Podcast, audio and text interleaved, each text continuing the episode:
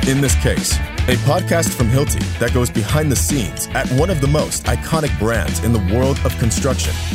We'll talk to the people who make it all happen and ask them who, how, what if, and of course, why. Here's your host, Claire Combs. Welcome back. In the last episode, we considered what it takes to get an innovative new product out the door, often after years of development. There's no doubt it takes a ton of time and hard work, but the process definitely doesn't stop there. In fact, this is the point where the rubber meets the road, and our sales teams are tasked with demoing and selling both new products and those that have become fully integrated into Hilti's portfolio. Today, we'll take a look behind the scenes at the processes you don't always get to see to answer the question after a new product launches, what happens next? To get us started, let's check back in with Heinrich, Business Unit Manager for Direct Fastening. Here in North America, we have four product managers for direct fastening that support about 1,500 account managers, 100 or so stores, 200 or so engineers.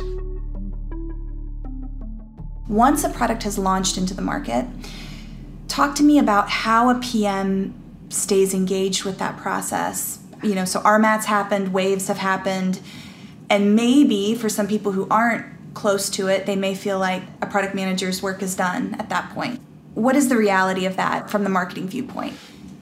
So I'm very glad that you bring up that there is a certain perception that once a product is launched, the product manager kind of leaves and moves on to the next topic. And I like to say that instead of that launch and leave, I want it to be a launch and leverage.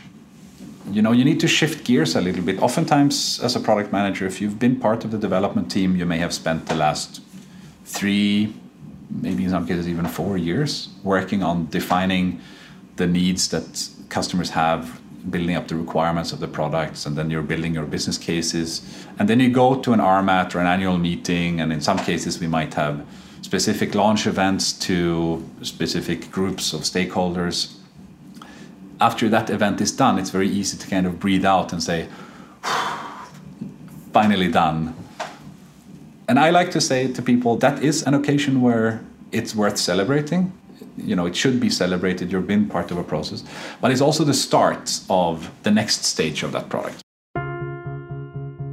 my name is Ryan Ramsey. I am the mechanical trade manager for Hilti North America. I've been with Hilti for this is going on 10 years. Ryan has held a variety of sales and marketing roles over his decade with the company. I asked him to break down how he thinks about life after a product launch from a sales development viewpoint spending you know one hour in a regional wave or one hour at RMAT, it does a great job of introducing the product.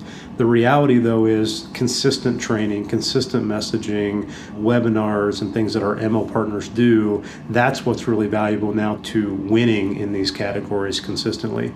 We've seen that with a couple of the new categories that we've got into with hydraulic tools. You know, we introduced a hydraulic tool, it's a new category for us. Our MO trade teams have done multiple trainings, gone and met with customers, really helped with large customers. How do we convert even some of these large customers over? And so they really are a vital part of then how we roll out and execute that strategy over the next six to 12 months in the field. So at Hilti, our teams really hit the ground running after a new product launch.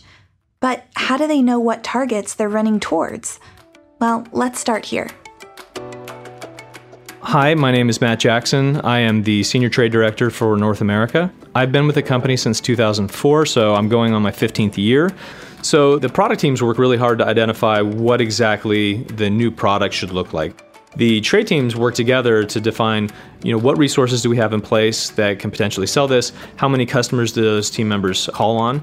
We work with the market organizations to identify how many tools can we sell per month, at what price point, and then we roll that up. So we develop a, a target for our team members so that we are able to one be able to uh, take advantage of the market opportunity, two are able to get new product in our customers' hands and demonstrate to our customers that Hilti has innovative new products, and this is a company that I want to partner with for innovation and solutions that make my team members more productive.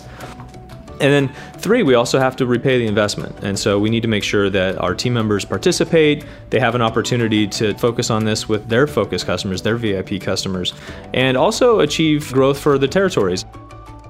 So, setting new product sales targets really is a collaboration between market organizations and the hub, and it's based on local factors like market potential, team size, and reach, as well as considerations like the investment required to develop a product. As we heard, Matt has been with the company for a while, so I asked him to reflect back on his earlier roles as a regional manager and marketing director for the East. Based on his years of experience, what does he view as the difference maker when it comes to driving new product acceptance? The most important thing that we have here is that we need our team members to understand these new products, understand how they fit into our customers' lives, understand their applications, and then have the customers experience this by putting their hands on the tools, running the innovation, and experiencing that themselves. When they experience these new innovative tools, they're much more likely to buy, and you're much more likely to be successful. My name is Kelsey Wells. I am the local regional manager here in Tulsa for the non structural trades. Been doing this role for about three years now. To me, IMP is how we really differentiate ourselves from the competition. This is what Hilti's known for in the industry is bringing the innovation to our customers and helping them be more productive in the work that they're trying to accomplish, an application, etc. And so I really think it embeds us in their business. If we do the right work up front, it helps us align with their business goals as well. It makes perfect sense, but that definitely doesn't mean it's always easy. With somewhere in the neighborhood of 60 new products launching every year, Kelsey says there's always something new to learn. Definitely, there are products that do require a little bit more of a stretch, right? It's actually taking time and gathering information from a customer to be able to sit down and actually create like an actual business case for the customer to show them, you know, this product on paper it costs more. But when we actually consider the labor and everything else that goes into the application, we can show a significant cost savings on the bottom line. And so, yes, there are products like that. And, you know, sometimes that is where the AM needs the RM to partner up with them and spend time developing those skills because it is something that takes time. I actually just finished working with an AM. We have an opportunity to sell our new cast-in metal deck device. And we've just spent kind of the last day and a half working with the customer working with the am to actually pull together those numbers and actually go back and present to the ownership to show them how we can help with that bottom line. A lot of this is really about sitting down and understanding your customer. And when you understand that aligning innovative products with a certain customer becomes very easy. To me, it's like going in and buying a car. If I'm looking for an SUV, but the salesman keeps trying to sell me a Corvette, then we're not in alignment and it's going to make his job a lot more challenging. So, if you can get that alignment early on, then from an AM's perspective, it's much, much easier. The other sales leaders I spoke with echoed Kelsey and Matt's advice to learn the customer's business inside and out and demo new products as often as possible. It's probably safe to say that those bedrocks of our sales cycle won't ever change. But there have been some developments in recent years that have added a little extra firepower to the process.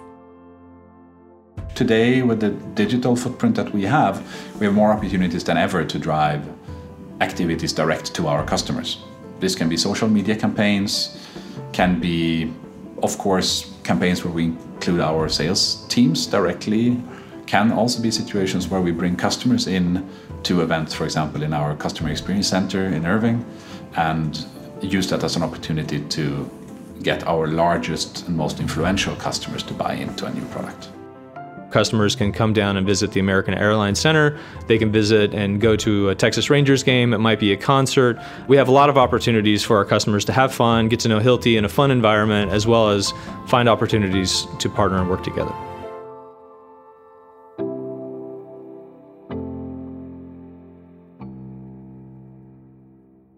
All right, so that's the viewpoint on why and how we can drive growth and adoption for innovative new products after launch.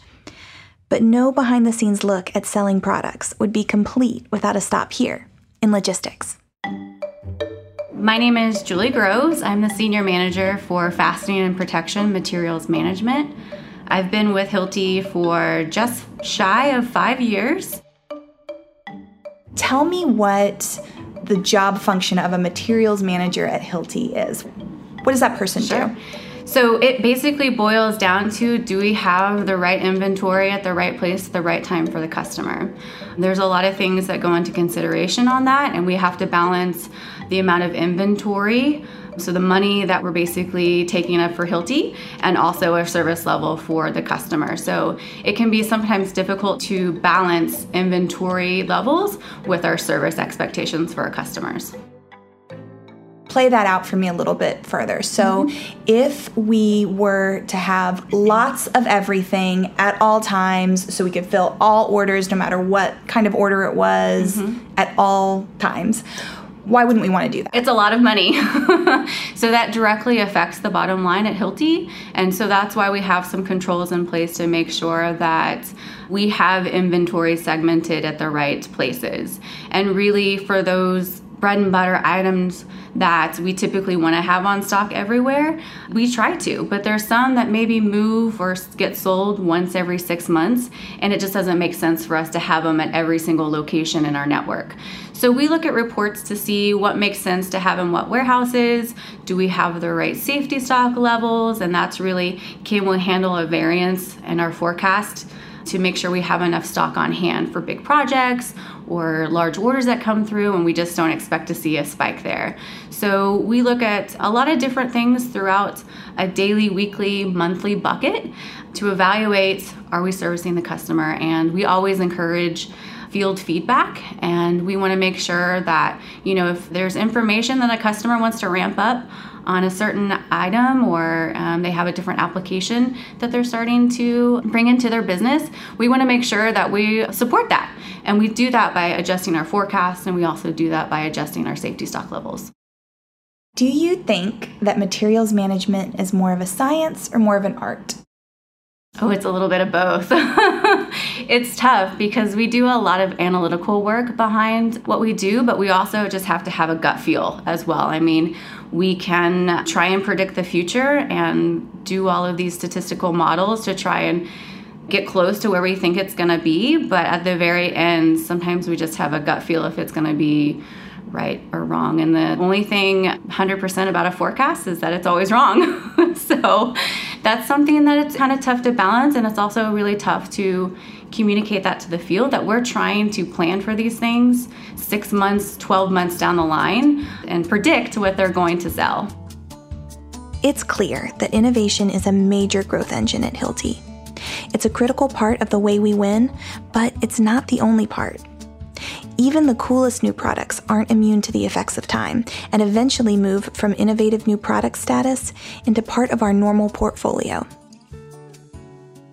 From there, once we realize that it can be moved out of, we have different material statuses that we can change from an INP status to just an open standard item number, and then it's just managed as we manage any other item number. We might change the methodology behind our safety stock or the way we forecast it, but pretty much we bring it into our portfolio and manage it like any other standard item, and we would forecast it every month and review that. And we'd also look at where we're seeing service failures, where do we need to maybe manipulate some of the safety stock.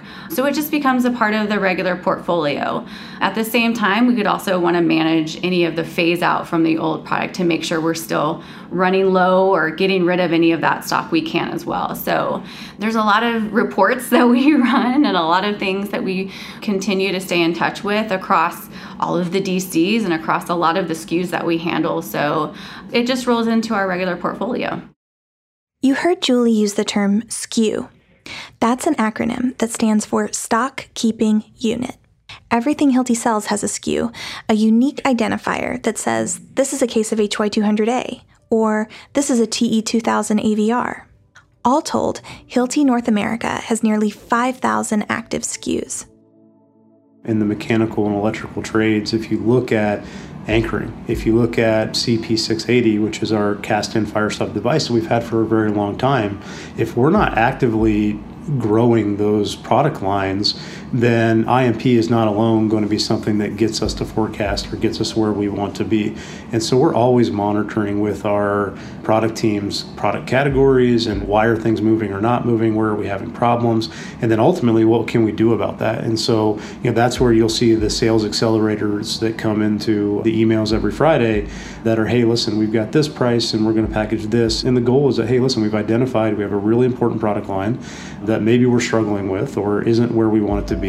And we then work on okay, what can we do from a hub standpoint to put campaigns in place, to put sales accelerators in place, to do a webinar or do a refresh on a training to figure out how do we get back on track to where we want to be. On the other hand, we also look at product lines and we celebrate. Like anchoring right now is a great example.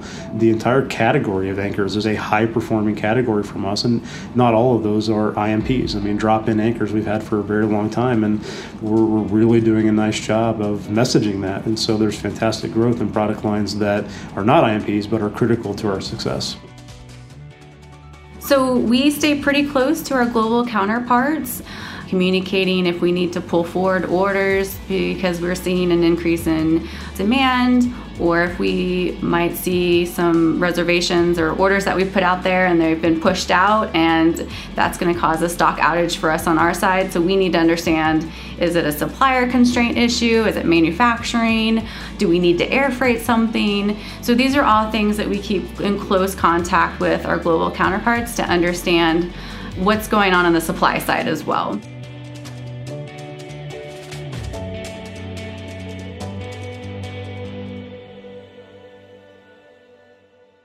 So there you have it a view, albeit a quick one, into some of the people and processes that support product sales at Hilti in the weeks, months, and years after a launch. In our next and final episode, we will fast forward to the end of a product's life cycle and look at what happens to phase out products and those that make their way back home to us after years of job site performance. Thanks for listening.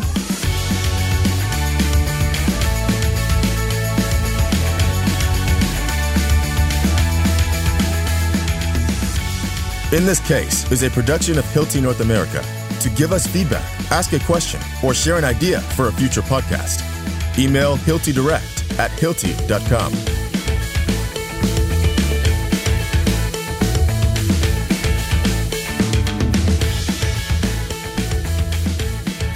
So in Sweden, you know, there's many ways to skin a cat, is Yes. the saying, right? But in Sweden, we don't skin cats. In Sweden, we skin bears. So so I said ways. this. I said this to Daryl, and I said, you know, Daryl, there are many ways to skin a bear. And he's like, a bear? We skin cats here. And I said, well, in Sweden, we skin mean animals.